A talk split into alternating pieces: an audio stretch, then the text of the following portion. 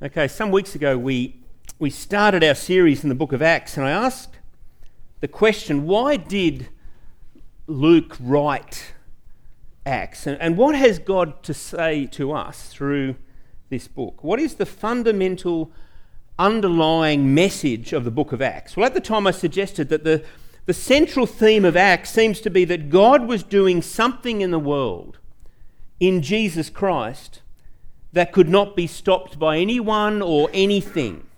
No barrier, no obstacle could prevent the good news about Jesus from spreading to, to every corner of the world.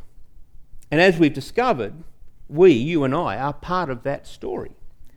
The good news about Jesus has spread from one generation to another, from one region to another, from one people group to another. The story of Acts is actually the beginning of our story. The story of Acts is about the birth of the church, and we are the church, and this is our story as children of God. Now, last week we heard about how Peter and John went up to the temple at three in the afternoon, and on the way they encountered a, cripple man lying at the gate beautiful. He was begging for money, of which they had none. But what they did have, they gave him. In the name of Jesus, they commanded him to stand up and walk, and in an instant he was healed. And this caused no small amount of commotion. People came running from every corner of the temple district to, to see what had happened. And Peter then made it very clear to them that this healing had come about not through their own power or godliness, but rather through faith in the name of Jesus. Now, in giving his defense, Peter made some pretty volatile statements. I mean, basically, he went gunning straight for the religious leaders, saying, You handed him over to be killed, and you disowned him before Pilate. You disowned the holy and righteous one and asked that a murderer be released to you. You killed the author of life. It's an amazing statement, isn't it? You killed the author of life. What was their reaction to all of this? Did they listen? Did they acknowledge their sin and repent? No, they didn't. The religious leaders and the temple police threw Peter and John into jail for the night. And they probably threw the previously crippled bloke who'd been lying at the gate beautiful. They probably threw him in with them as well. We don't really know, but he seemed to be there the following day. So let's open the Word of God to Acts chapter 4. Verse 1 says, The priests and the temple captain of the temple guard and the Sadducees came up to Peter and John while they were speaking to the people. They were greatly disturbed because the apostles were teaching the people and proclaiming in Jesus the resurrection of the dead. They seized Peter and John, and because it was evening, they put them in jail until the next day. But many who heard the message believed, and the number of men grew to about 5,000. Take careful note of that number 5,000 men. The last number we were given in Acts was 3,000 people in one day. I want you to take note of the fact that the early church was growing at an astounding rate. I mean, this is a mega church, isn't it? In a matter of days. And I want you also to notice that the Jewish religious leaders were greatly disturbed. They were greatly disturbed because the Jesus issue just would not go away. I guess they thought that if they could just kill him, which they had, then everything would settle down and he would quickly be forgotten. Just another try hard revolutionary. Now it seemed that no matter what they did, this movement kept a profile in the life of Jerusalem. Literally, thousands of people were converting to this sect. And now they had a miraculously healed man standing right there in their midst. I mean, what were they to do? Well, it was getting late, so they decided to throw them into prison for the night. They would deal with it in the morning. Verse 5 says, The next day, elders and teachers of the law met in Jerusalem. Annas the high priest was there, and so was Caiaphas, John, Alexander, and the other men of the high priest's family. Now, Luke records these guys' name, names for a reason. They weren't just your average run of the mill priests. These guys were the top dogs. They were the absolute rulers of the temple courts and essentially of Israel itself. Luke records who was there because he wants us to know this was a big deal. This, this was no small matter that they had been hauled before these very men. The other point is that when Peter says, You handed him over to be killed, when he said that to these particular men, he wasn't speaking generally like as though he was saying, You kind of rulers handed him over. No, he was directly accusing them as individuals. He was saying, You, Caiaphas, you handed over the holy and righteous one. You killed the author of life. That these were the actual men who had dealt with Jesus on the night he was betrayed and put him on trial. In verse 7, they had Peter and John brought before them and began to question them. By what power or what name did you do this? Then Peter, filled with the Holy Spirit, said to them, Rulers and elders of the people, if we are being called to account today for an act of kindness shown to a cripple and are asked how, how he was healed, then know this you and all the people of Israel. It is by the name of Jesus Christ of Nazareth, whom you crucified, but whom God raised from the dead, that this man stands before you healed. He is the stone the builders rejected, which has become the capstone. Salvation is found in no one else, for there is no other name under heaven given to men by, what, by, by which we must be saved. Now, I just want you to notice those words the stone that you builders rejected, which has become the capstone, that would have been a very familiar phrase to them. You see, for the religious leaders, that, that verse would have held great meaning. Those words are found in Psalm 118. Now, if you read Psalm 118, you'll discover that, that it's a psalm of celebration. I mean, it was sung by the Israelites at national, you know, great national days of Thanksgiving. Uh, I guess a little bit like Australia Day in our context. When they sang about the discarded stone that was rejected, that has now become the capstone, the most important stone in the whole construction, the stone that holds it all together.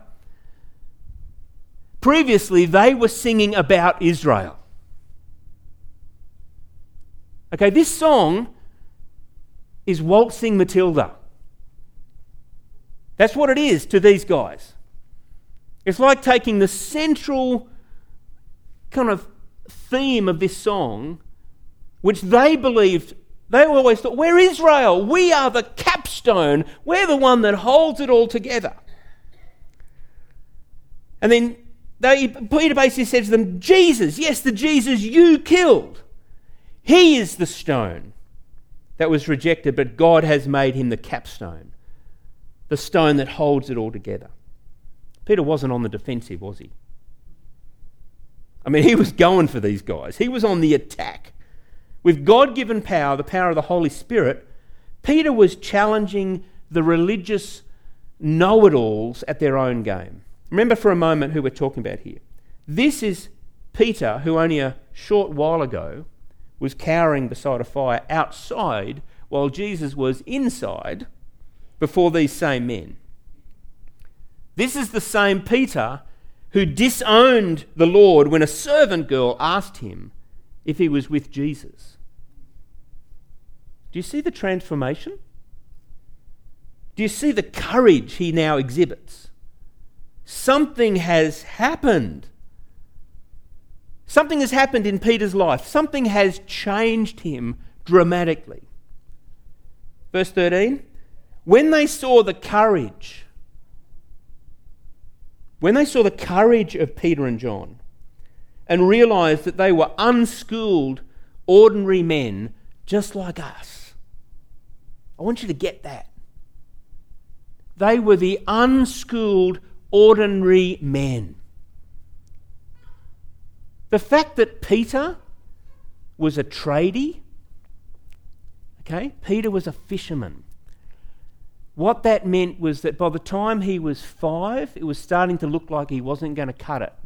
by the time he was 12, it had been officially kind of spoken, the words over his life You're never going to be a rabbi, mate. Go and help dad. That's why it was so amazing when Peter said, Come follow me, because no one ever said to someone like Peter, Come follow me. I want you to get who this is. This is Peter, the fisherman tradie, who is completely unschooled, who's taking on the guys with the double doctorates.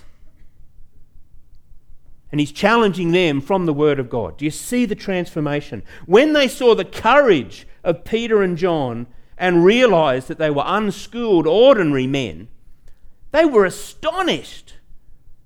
And they took note that these men had been with Jesus. But since they could see the man who'd been healed standing there with them, there was nothing they could say. So they ordered them to withdraw from the Sanhedrin and then conferred together. What are we going to do with these men? They asked. Everybody living in Jerusalem knows what they've done.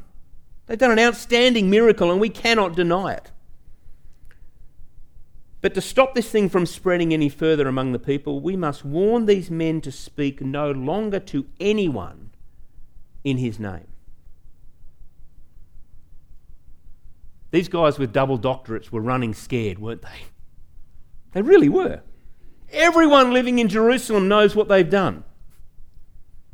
They all know it. They know that they've done this outstanding miracle, and we can't deny it. You see, again, they couldn't deny the power of what God had done. Only a couple of months before, in a very public way, they had put Jesus to death. And then, a couple of days later, everyone's saying, He's risen. I've seen him. It actually says in Luke's gospel that 450 people or so saw him. It's not as though two people saw him. Hundreds of people saw Jesus alive, and all they had to do was show the body. All they've got to do is go, there he is, this rotting corpse. But they couldn't. And now, now they've got a guy who has been at the gate beautiful probably his whole life. The gate beautiful is the big gate. You go into the temple. So everyone is going past this bloke. Everyone who goes to the temple knows the beggar at the gate beautiful. And it's not as though he's a little boy where he wasn't really crippled, he kind of came good. It says he's over 40 years old. He's a guy my age who's never walked, and everyone knows him, and suddenly he's healed. They must have been tearing their hair out over these guys. Verse 18 Then they called them in again. There's Peter and John. And commanded them not to speak or teach at all in the name of Jesus. But Peter and John replied, Judge for yourselves whether it is right in God's sight to obey you rather than God. For we cannot help speaking about what we have seen and heard. See, Peter and John couldn't help but speak about what had, God had done in their lives. Once, not long ago, they had been scared and unsure of their faith in Jesus. Not anymore. Regardless of the threats, regardless of the dangers, they would continue to proclaim the, proclaim the gospel. And they were going to use these newly discovered gifts of the Spirit to serve the Lord no matter what. Verse 21 After further threats, just I'll let those words sink in. These guys are, they're just getting angry, aren't they? The religious leaders. They, they're just steaming at them. They're used to saying something and having people quaking in fear. And they've said, Do not speak in his name. Do you hear me? And they said, Well, sorry, we're going to keep speaking. After further threats, they let them go. They could not decide how to punish them because all the people were praising God for what had happened. It's a bit like Jesus, isn't it? We've got to get him in the dead of night because everyone's going to riot. They think he's a prophet. For the man who was miraculously healed was over 40 years old. The religious leaders, though being highly educated and trained in understanding the scriptures, had failed to see God in their midst. You know, we can do the same thing. We can fail to see what God is doing in our midst. These guys were highly trained, they knew the scriptures inside out. God appeared to them in flesh, the Word of God. They studied the Word of God. The Word of God, who they knew off by heart, appeared to them in flesh and blood, and they missed it. In fact, they killed him. See, all they could do was focus on themselves. All they could see what was happening to their power and their influence in Israel. God was doing the most awesome thing in their midst, the birth of the church, and they were missing it. God was setting the captives free. Not just a crippled man at the gate, beautiful. Thousands of people were finding forgiveness and hope and new life in Jesus. Israel were God's chosen people. They were his chosen instrument to bring blessing to the whole world. And ultimately, they did through Jesus. But these men, these leaders of Israel, couldn't see what God was doing because they were afraid of what it might mean for them personally. See, not so for Peter and John. They were filled with the Holy Spirit, filled with courage. So they threatened them. And because they were afraid to punish them, they let them go. Verse 23 says, On their release, Peter and John went back to their own people and reported all that the chief priests and elders had said to them. When they heard this, they raised their voices together in prayer to God. Sovereign Lord, they said, you made the heaven and the earth and the sea and everything in them. You spoke by the Holy Spirit through the mouth of your servant, our father David. Why do the nations rage and the peoples plot in vain? The kings of the earth take their stand, and the rulers gather together against the Lord and against his anointed one. Indeed, Herod and Pontius Pilate met together with the Gentiles and the people of Israel in this city to conspire against your holy servant Jesus, whom you anointed. They did what your power and will had decided beforehand should happen. Now, Lord, consider their threats and enable your servants to speak your word with great boldness. Stretch out your hand to heal and perform miraculous signs and wonders through the name of, the whole, of your holy servant Jesus. So Peter and John are released they go straight to their mates, they go straight to the church, to their people, and they told them everything that had happened. You see what they did? First thing they did was they raised their voices together in prayer. Now it's interesting that in their prayer, they refer to King David, and very specifically to Psalm 2. You see, in the consciousness of Israel, David was their greatest hero.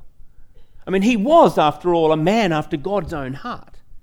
And it was this guy, David, who, as a shepherd boy, took on the giant Philistine Goliath, who was disrespecting Israel and disrespecting their God, let all the world know, day after day, he came out to them and said, Come on, fight me. Or otherwise, let all the world know there is no God in Israel. And the shepherd boy David says, Whoa, I am going to get you, man, in the name of God. And he goes stomping down, and he does. It was David who courageously stood in God's strength against all of the surrounding nations, who eventually brought Israel into a period of peace and prosperity. David was the anointed one of Israel, their king, and in their understanding, the Son of God. You see, in Old Testament thought, the Son of God was the King of Israel. The King of Israel was the Son of God, the one who stood between God and his people. And that's why Psalm 2 was, was always used at the coronation of the next king. These words they prayed, Psalm 2 was always used at the coronation to remind the king, this is who you are. This is who you are. You're the Son of God. You're the King of Israel. You stand between us and God.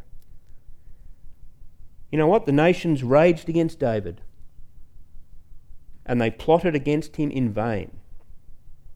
The kings of the earth took their stand against Yahweh and his anointed one, David, in vain. And now in Christ, the ultimate fulfillment of that psalm has come to pass. The ultimate King of Israel, the one true Son of God, the ultimate representative of God's people, standing between God and humanity, has come in the person of Jesus. And if you go to the very last page of the Bible, amongst the very last sentences where we hear Jesus quoted, even Jesus from heaven says, he makes reference to this. When he identifies himself, when Jesus, Son of God, sitting at the right hand of God, identifies himself, he says, I am the root and the offspring of David. It's amazing, isn't it? But you've got to see that. You've got to see that in Revelation, Jesus says, I am the root of David and I am his offspring. In other words, everything is promised the anointed one, David, is come, has come to fulfillment in me. I'm the ultimate Israelite.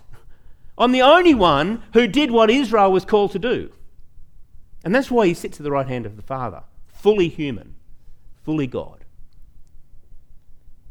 That's why they referred, they needed, they needed this kind of courage. You see, that's why they prayed. That's why they prayed about David. That's why they remembered Psalm 2, because they needed courage. The religious leaders had threatened them.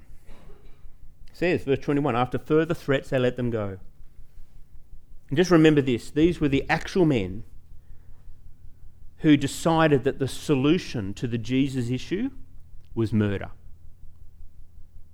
The, these were the men. When Peter and John are standing before them and they threaten them further, they knew that their friend Jesus had been put to death because these guys said to the Romans, Crucify him. They needed courage. David was the national champion. He embodied courage based not on his own strength, but on God's strength alone. Think about David standing against Goliath, a young boy without military training or weapons, standing defiantly before the giant.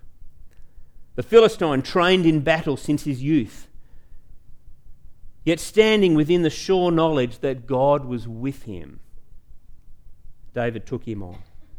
In trusting so completely in God, David not only found the courage to stand before Goliath, but David won a victory against all odds. These guys, Peter and John, they needed that kind of courage. Now, verse 29 Now, Lord, consider their threats and enable your servants to speak your word with great boldness. That's what they prayed for. Stretch out your hand to heal and perform miraculous signs and wonders through the name of your holy servant Jesus. What were they asking for? First thing they asked for was this they asked that God would hear the threats made against them and to enable them to speak his word with great boldness in the face of those threats. They were scared. They were. They had to be scared. It'd be stupid to think they weren't scared. They were scared. And I guess they thought crucifixion was highly likely. The thing is, they didn't back down. They didn't heed the warning to be quiet. Rather, they asked for courage. Now, I want you to notice the second thing they asked God for. Verse 30 they prayed, Stretch out your hand to heal and perform miraculous signs and wonders through the name of your holy servant Jesus. They knew that the miraculous healing of the crippled guy at the gate beautiful was the catalyst for all of this. And they knew the religious leaders were stopped in their tracks by the startling reality of this healing right there in their midst. They knew that this is where it started and they were calling out, God, do more of this stuff. It's powerful. What do you think would have happened to the church if that morning Peter and John had gone home and said, Look, things are pretty hot at the moment, it's just too scary, it's too dangerous. These are the very men who killed Jesus. We, Look, the wise thing to do would be to back down. We, we, we have to go into hiding. Come on, guys, it's the only sensible, wise thing to do. What do you think would have happened to the, the church if Peter and John had said that? I know the Sunday school answer is God would have found someone else. I can't help thinking, though, that when Jesus hung on the cross, it was real. And he was thinking to himself, when the Father disappeared, turned his face away, Lord, I hope this is going to be enough. I hope that love really will succeed here. I think it was real.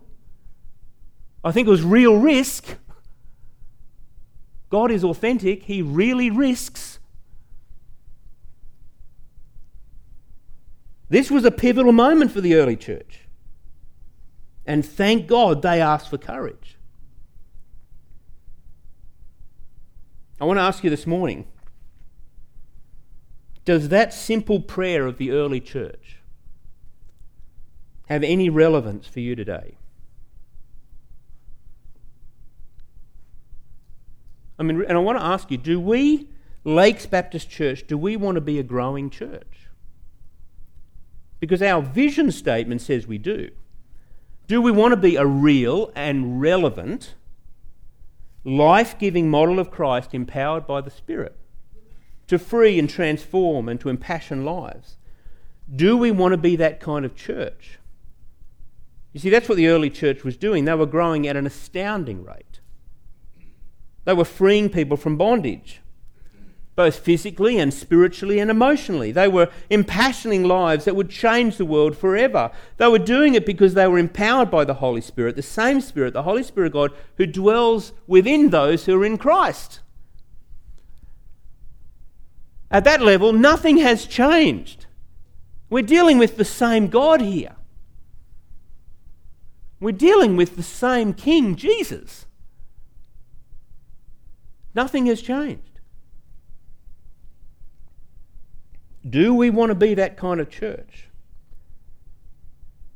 I want you to notice the two things they asked God for in the face of persecution. The first was courage, to speak the word of God boldly, courage to preach the gospel in the face of great danger. Yeah, I'm not talking about speaking the gospel when you know your mates might think you're a bit of a loser. I'm talking about speaking the gospel when it was going to cost you everything. You know, Maryam and Marzieh kind of open doors stuff. We're preaching the gospel means I might get hung. That's what the death sentence was. That's what it meant for those girls.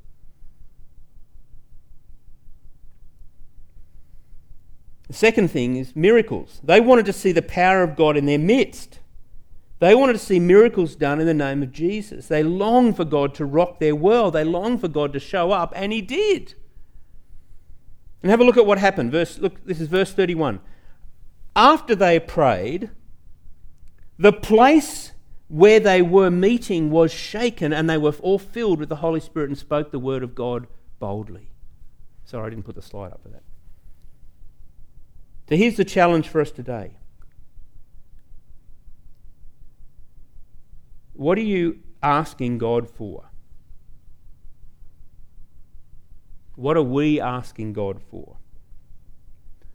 Do we really want to see the power of God unleashed in this place? Do we really want to see the, the power of God manifest evidently, evident, you know, manifestly evident amongst us? Oh, I have to say that over the years, I think earlier on, you know, when I was 20, I really longed to see miracles all the time. I just seemed to believe that they were going to happen. But I have to confess to you, it is jolly disappointing. It is to pray for people over and over again and I don't see the, the miracle happening. It happens too often. I've buried too many friends that I prayed for and they didn't get better and they died.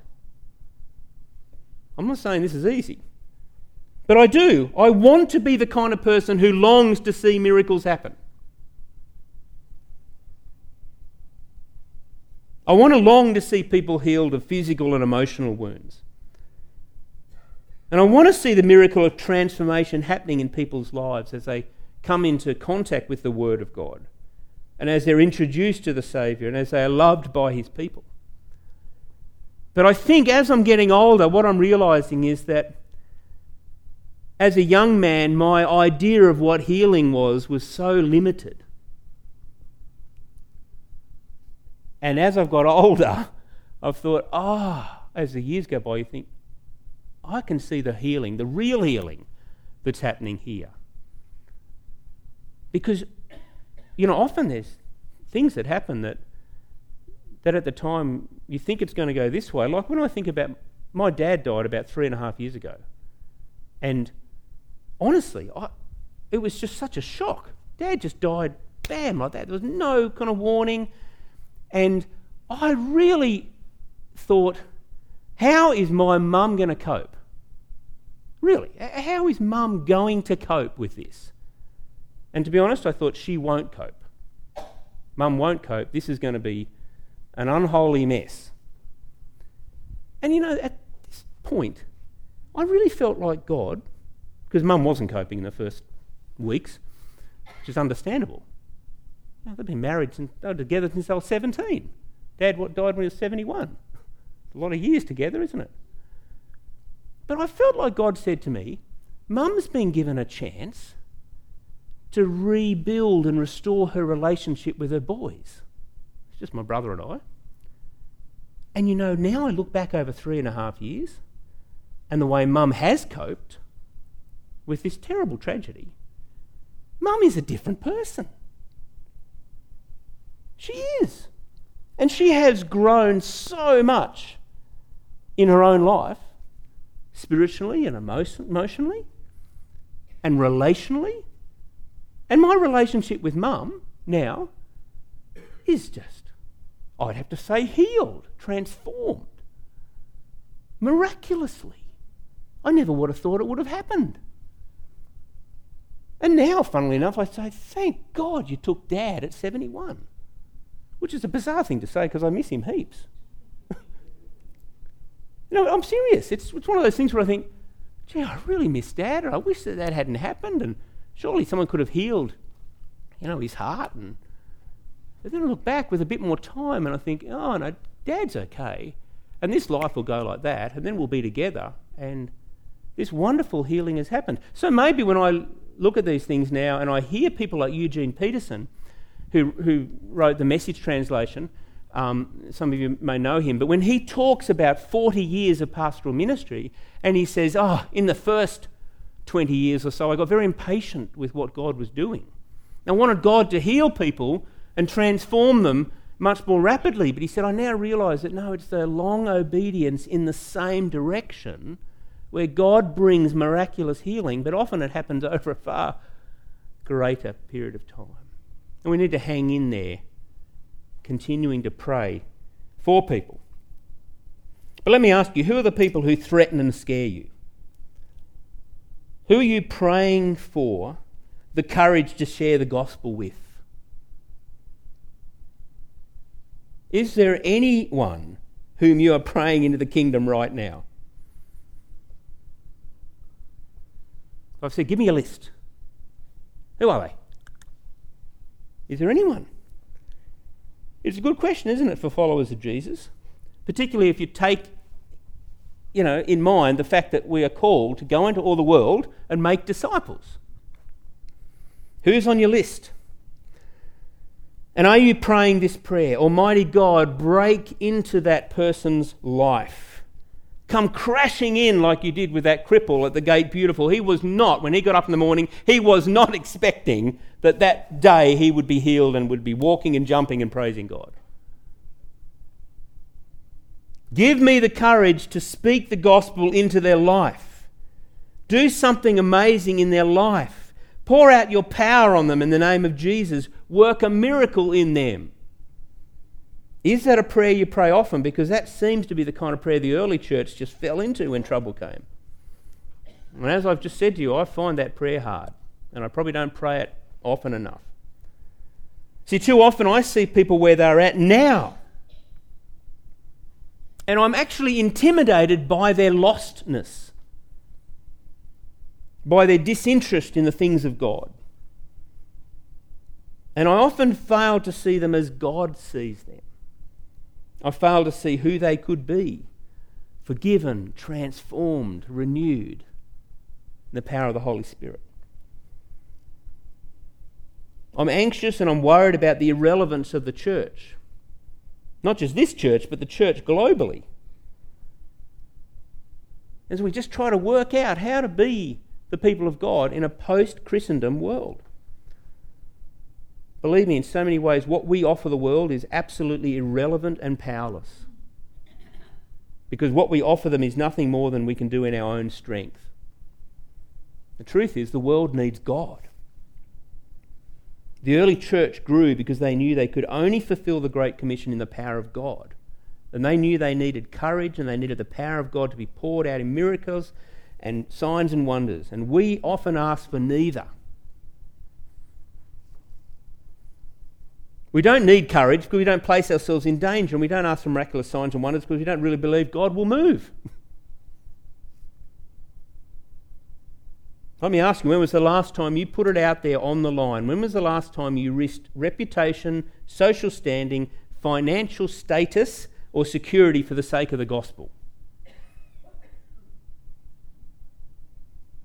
When was the last time you followed the Lord's leading until it hurt?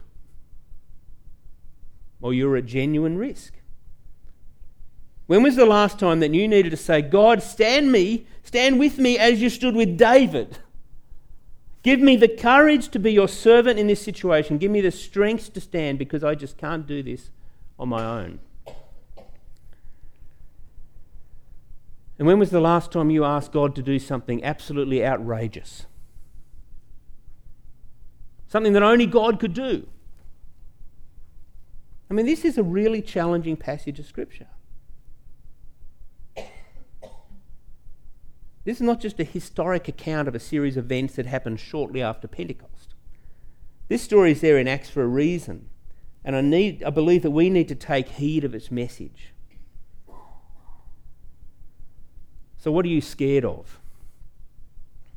So, what are you scared of? Maybe you're scared of teaching a Sunday school or school scripture class. A lot of people like that. Maybe you're scared of to put your hand up for a certain ministry that you feel that God is calling you to.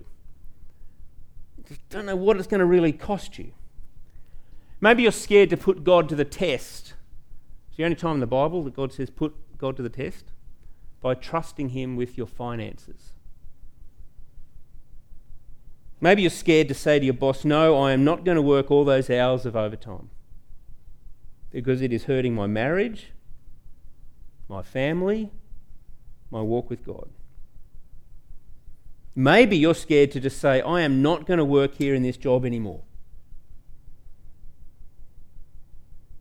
Maybe you're scared to say, What I do here day after day,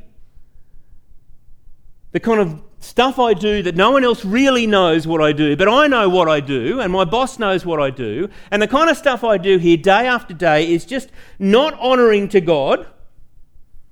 And I'm going to ask God for another job. And then have the courage to walk away from that job.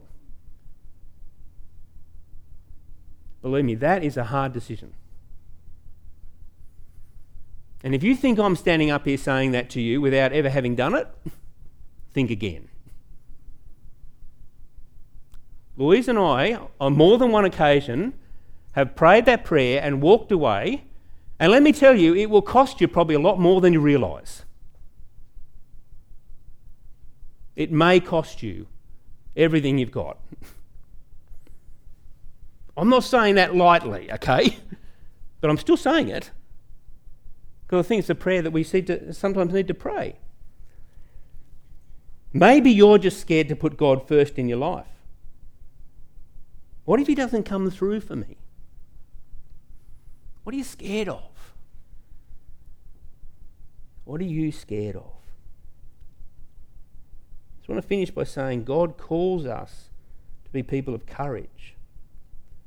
See, people who are filled with courage because of who God is.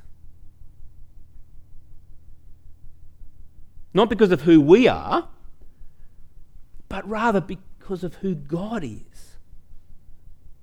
People who are filled with courage because we know that greater is He that is with us than those who are against us. Scripture calls us to be people of courage, people who ask God that God would open the way for us to preach the gospel boldly in a world that does not want to hear. But who so desperately need to hear. That's true, isn't it?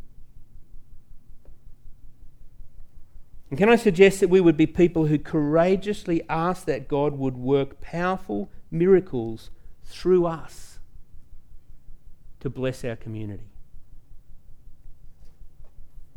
Let's pray.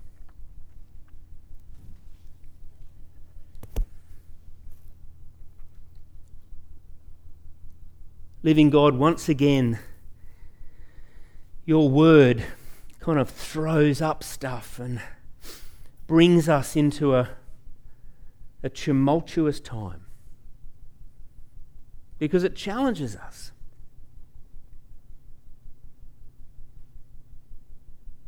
Lord, this morning, because of who you are, not because of who we are, but because of who you are, we ask for courage.